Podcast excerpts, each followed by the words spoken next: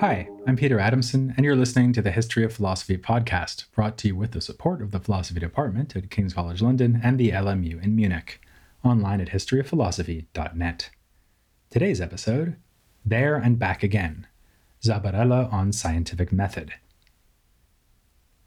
At some point, you've probably heard a young child explain the plot of a movie.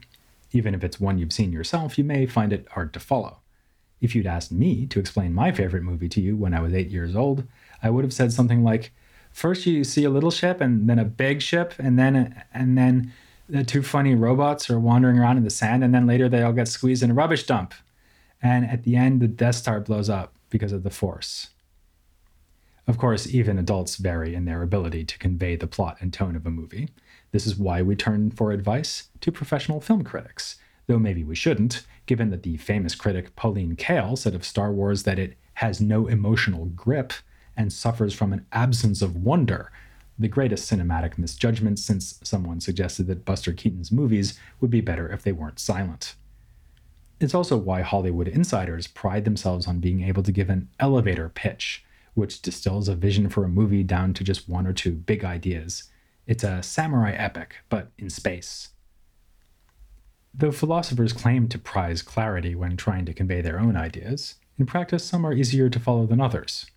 In the more difficult category, one thinks inevitably of Martin Heidegger. His most important work, Being and Time, is so difficult to read that Edmund Husserl, himself not the most lucid of writers, had his wife ask for a face-to-face meeting with Heidegger. She wrote that Husserl had occupied himself the whole vacation exclusively with its study, and finds it necessary to let himself be instructed with you about much that does not want to become entirely clear to him. Ancient and medieval commentators would have sympathized, except that they didn't have the luxury of sitting down with their own favorite author to ask him what in the world he was talking about. That author was, of course, Aristotle. His works are sufficiently obscure that it became standard for commentators to offer excuses for their difficulty, saying, for instance, that this was intended to discourage non-expert readers. It may have seemed particularly galling that Aristotle did not write more clearly, given that Aristotle was renowned as a master of clear thinking. He had invented logic, for goodness sake. And in the treatise that was considered the culmination of his logical works, the Posterior Analytics, he laid out a theory of demonstration that seemed intended as the ideal method for setting out scientific truths. Why then did he not use this method when he wrote about other topics? There are plenty of philosophical arguments in Aristotle's works on natural philosophy, the soul, metaphysics, and ethics, but these arguments rarely, if ever, satisfied the stringent criteria for demonstrative proof laid down in his analytics. Jacopo Zabarella, a professor at the University of Padua in the sixteenth century, felt about Aristotle the way I felt about Star Wars as an eight-year-old. He proclaimed to be second to no mortal in admiration of Aristotle. Of course, Aristotle was a man, not a god, and had not treated all topics in science so exhaustively as to render further effort superfluous. Still, he had planted the seed and made the basis from which even the things he did not write about can be known. So, Zabarella was at pains to show that Aristotle's works were, in fact, well designed for the student who would be reading them. For a thousand years and more, it had been common for commentators to uncover the demonstrative arguments lurking hidden within the apparently non-demonstrative writings of Aristotle. Zabarella knew this strategy well, having read Averroes and the Greek commentaries that were now circulating in printed versions, but he adopted a different approach to understanding Aristotle by contrasting what he called the method of the sciences to the mere order of teaching that is to be used when writing for students. As Zabarella noted, this contrast could take inspiration from one made by Aristotle himself, between that which is better known or primary relative to us, and that which is primary in itself. Primary in themselves are the fundamental causes and principles in a science. In ancient physics, this would have been, among other things, the four elements: fire, air, water, and earth. In a modern context, it might be something like atomic particles, and the way their number and arrangements give rise to physical properties. But such foundations are not primary relative to us. To the contrary, the atomic foundations of chemistry are so obscure to humankind that even Aristotle didn't figure them out, and they were still being uncovered when Buster Keaton made his silent movies. Now, Zabarella would say that when you are teaching, you should not start with things like this. Instead, it is good policy to begin with things that are familiar or obvious to the student. In Aristotle's terms, these would be the things that are better known to us, not the things that are primary in themselves. Thus, if explaining chemistry, you might begin by showing your students a simple chemical reaction, and only then go on to say how this reaction can ultimately be explained through the interaction of atomic particles. Or, if explaining Star Wars to an American audience, you might refer not to the Japanese samurai films that helped inspire it, but other science fiction epics. It's like Star Trek, you might say, but with better jokes and more dirt. This basic contrast between a discussion that works towards principles and a discussion that begins from principles was familiar in the commentary tradition. Averroes, in particular, had mentioned it in his commentary on Aristotle's Physics. He distinguished between the opening move in science, where we trace a sign or effect back to its cause, and a further step where, on the basis of that cause, we explain the effect from which we started. As we'll be seeing, this was a core idea of Zabarella's scientific method too. But he claimed originality for his own contrast between order and method, especially insofar as it provided a tool for analyzing much debated texts from Aristotle's writings. According to Zabarella, these writings are arranged in such a way that the order of presentation mirrors the order of discovery.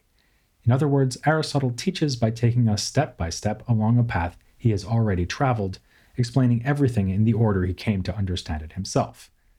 Thus, his exposition does not begin with the deepest insights and most fundamental principles, but goes gradually from the obvious to the obscure, from the posterior to the primary. Zabarella offers a few examples of this from Aristotle's texts. The most basic of the five senses is touch, and it is shared most widely by different kinds of animals. Yet in his treatment of sensation, Aristotle discusses vision first, because vision is the most striking and obvious kind of sense perception. It is, in other words, primary to us, not in itself. Aristotle also discusses humans in his natural philosophy before moving on to other animals, even though humans are only one kind of animal, so that animal nature is more fundamental than human nature. Or take a case Zabarella discusses in greater detail, Aristotle's demonstration that natural bodies are ultimately made of prime matter. Prime matter is the featureless, pure potentiality that underlies concrete materials like the four elements, wood or flesh and bone. Obviously, prime matter is not better known relative to us. To the contrary, it is basically a theoretical postulate like the subatomic particles of modern science, which were initially posited without being directly observable. But according to Zabarella, Aristotle proves that it exists by pointing to cases of change that we can observe, and then observing himself that there must be something that underlies every change and survives through the change, like when one and the same human is at first uneducated, then becomes educated. Prime matter is what underlies all change, so it is the principle that explains why natural bodies are changeable. As Averroes suggested, we can think about this discovery of principles as a discovery of causes. Usually what is obvious to us is the effect, not the cause. We feel heat every day, but don't realize it is caused by the element of fire, or in modern physics, the agitation of particles in a body. We observe things changing, but do not realize that prime matter is an ultimate cause of change, in this case what Aristotelians would call a material cause. In his writings, Aristotle follows an order of teaching that makes it possible to learn better and more easily, as Zabarella puts it. That means laying out the process of observation or argument that led to the discovery of the cause. But this part of scientific method only establishes what the cause is.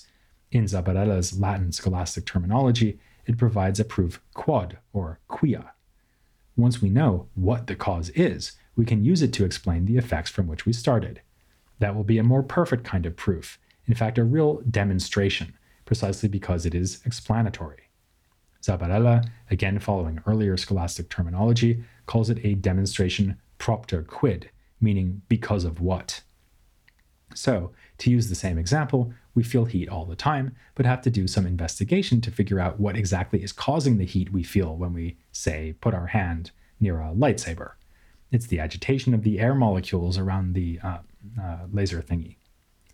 Once we've done this, we'll be in a position to give a properly scientific explanation of heat by saying that it is caused by agitated molecules. Now, there is an obvious potential problem here, one that worried Zabarella enough that he devoted a small treatise to it entitled On Regress. The problem is that the whole procedure sounds circular. We first establish the cause on the basis of the effect, then go on to explain the effect by appealing to the cause. Doesn't this involve arguing from A to B and then from B back to A? Again, Zabarella was not the first to notice this difficulty. It had been a topic of discussion at Padua as far back as Paul of Venice. But Zabarella provided the definitive solution, namely that there is no circularity involved because the two kinds of reasoning are different. Scientific method, which is demonstration in the strict sense, comes only at the end of the whole procedure, when we use the cause to explain the effect. The initial stage, where we only determine what the cause is, is not demonstrative in this strict sense, and it doesn't really have the ambition of explaining anything, because you don't explain a cause on the basis of the effect, but rather vice versa. We can call the first stage progress as we move towards the causal principles. Then we regress back to the effects. This is admittedly a case of retracing our steps, but with a different kind of understanding. Now we are giving solid scientific explanations of the phenomena from which we began. Zabarella thinks that this is what Aristotle meant in a passage that compares philosophical method to a U-shaped racetrack, where the competitors have to reach a bend at one end of the stadium and then return to the end where they started.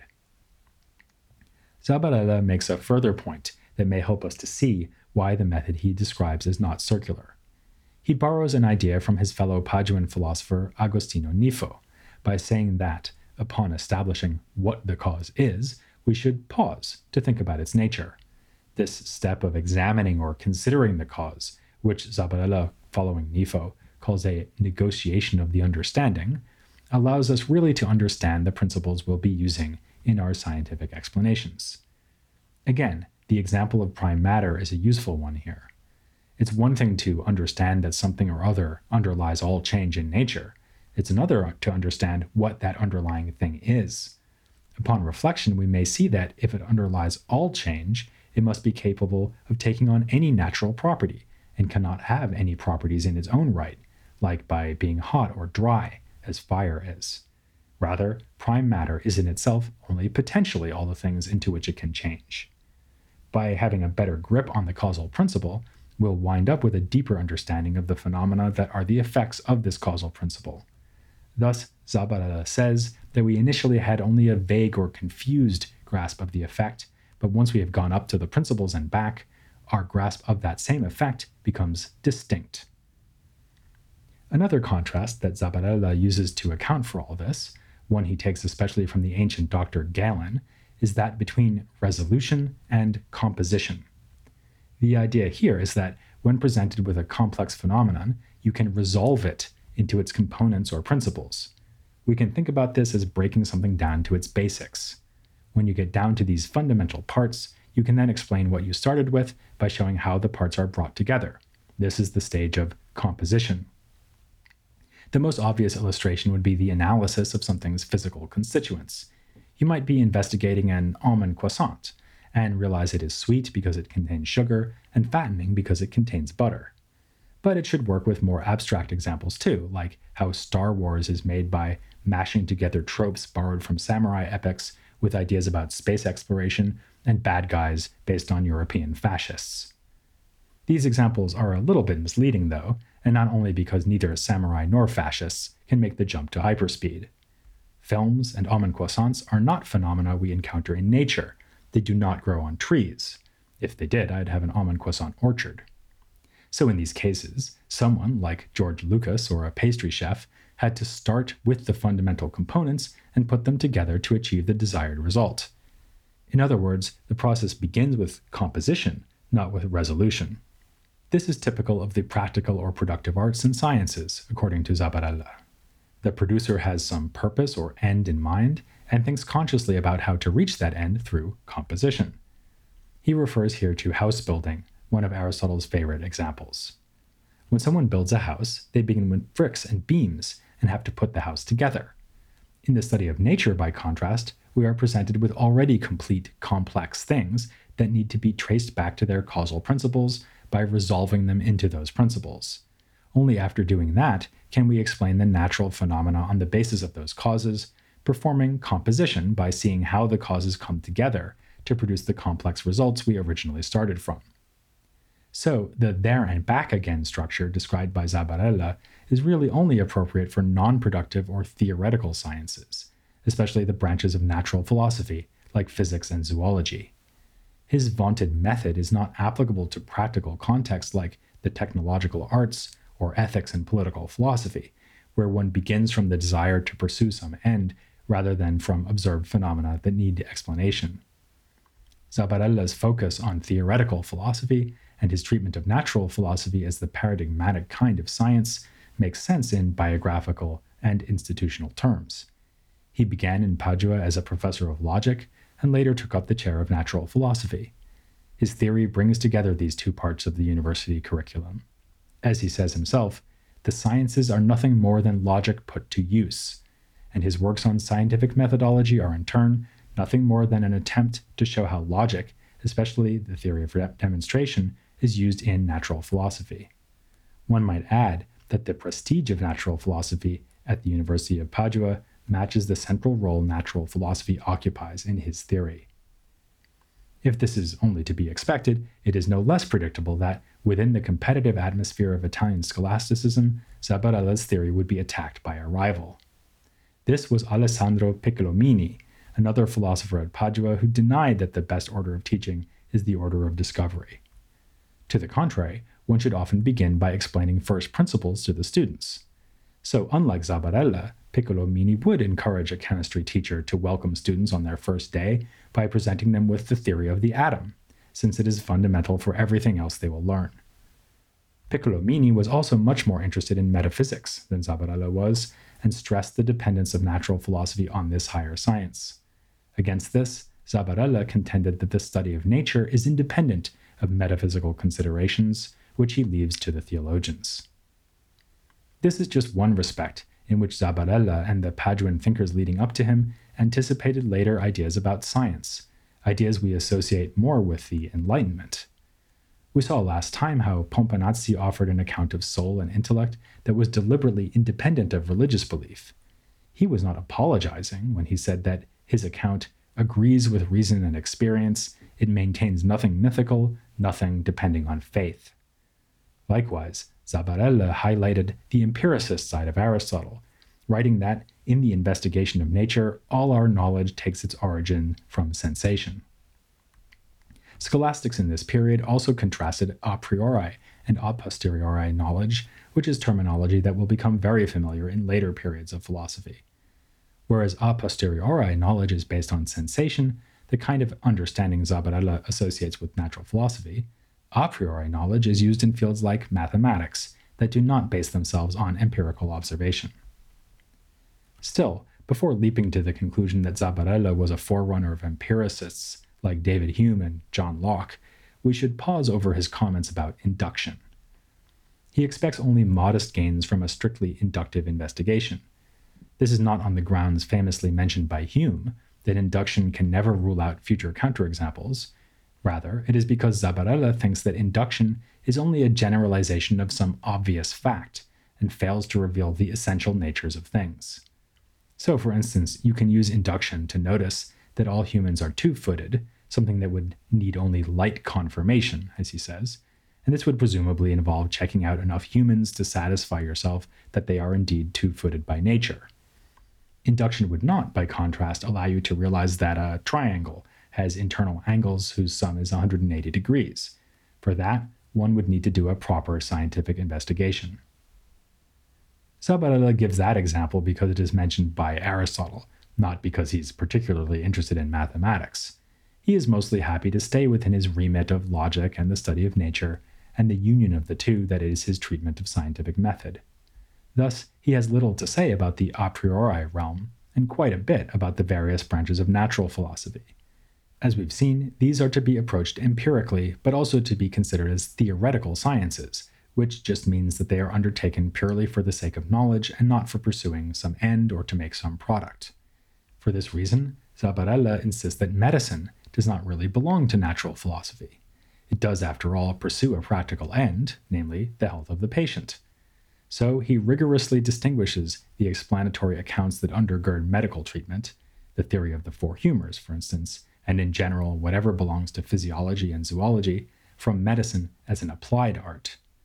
This too can be seen as a way to pull rank within the university context.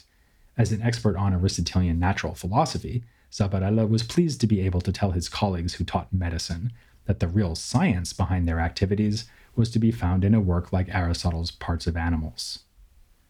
But this was far from being the last word on science in the sixteenth century, at Padua and elsewhere. In coming episodes, we'll be exploring both of the disciplines just mentioned, mathematics and medicine, and seeing that many scholars were, unlike Zabarella, more than happy to step outside the confines of Aristotelian science. But before we turn to these topics, I want to wrap up our look at Paduan Aristotelianism and Averroism by looking more deeply at the impact of the commentaries of Averroes and other sources from the Islamic world. In a return no less welcome than that of the Jedi, Dag Nicholas Hase will be coming back to the podcast to tell us all about the reception of Arabic philosophy in Renaissance Italy. I'm not forcing you to listen to it, but if you do miss it, all I can say is, I'll find your lack of faith disturbing. That's next time here on The History of Philosophy, without any gaps.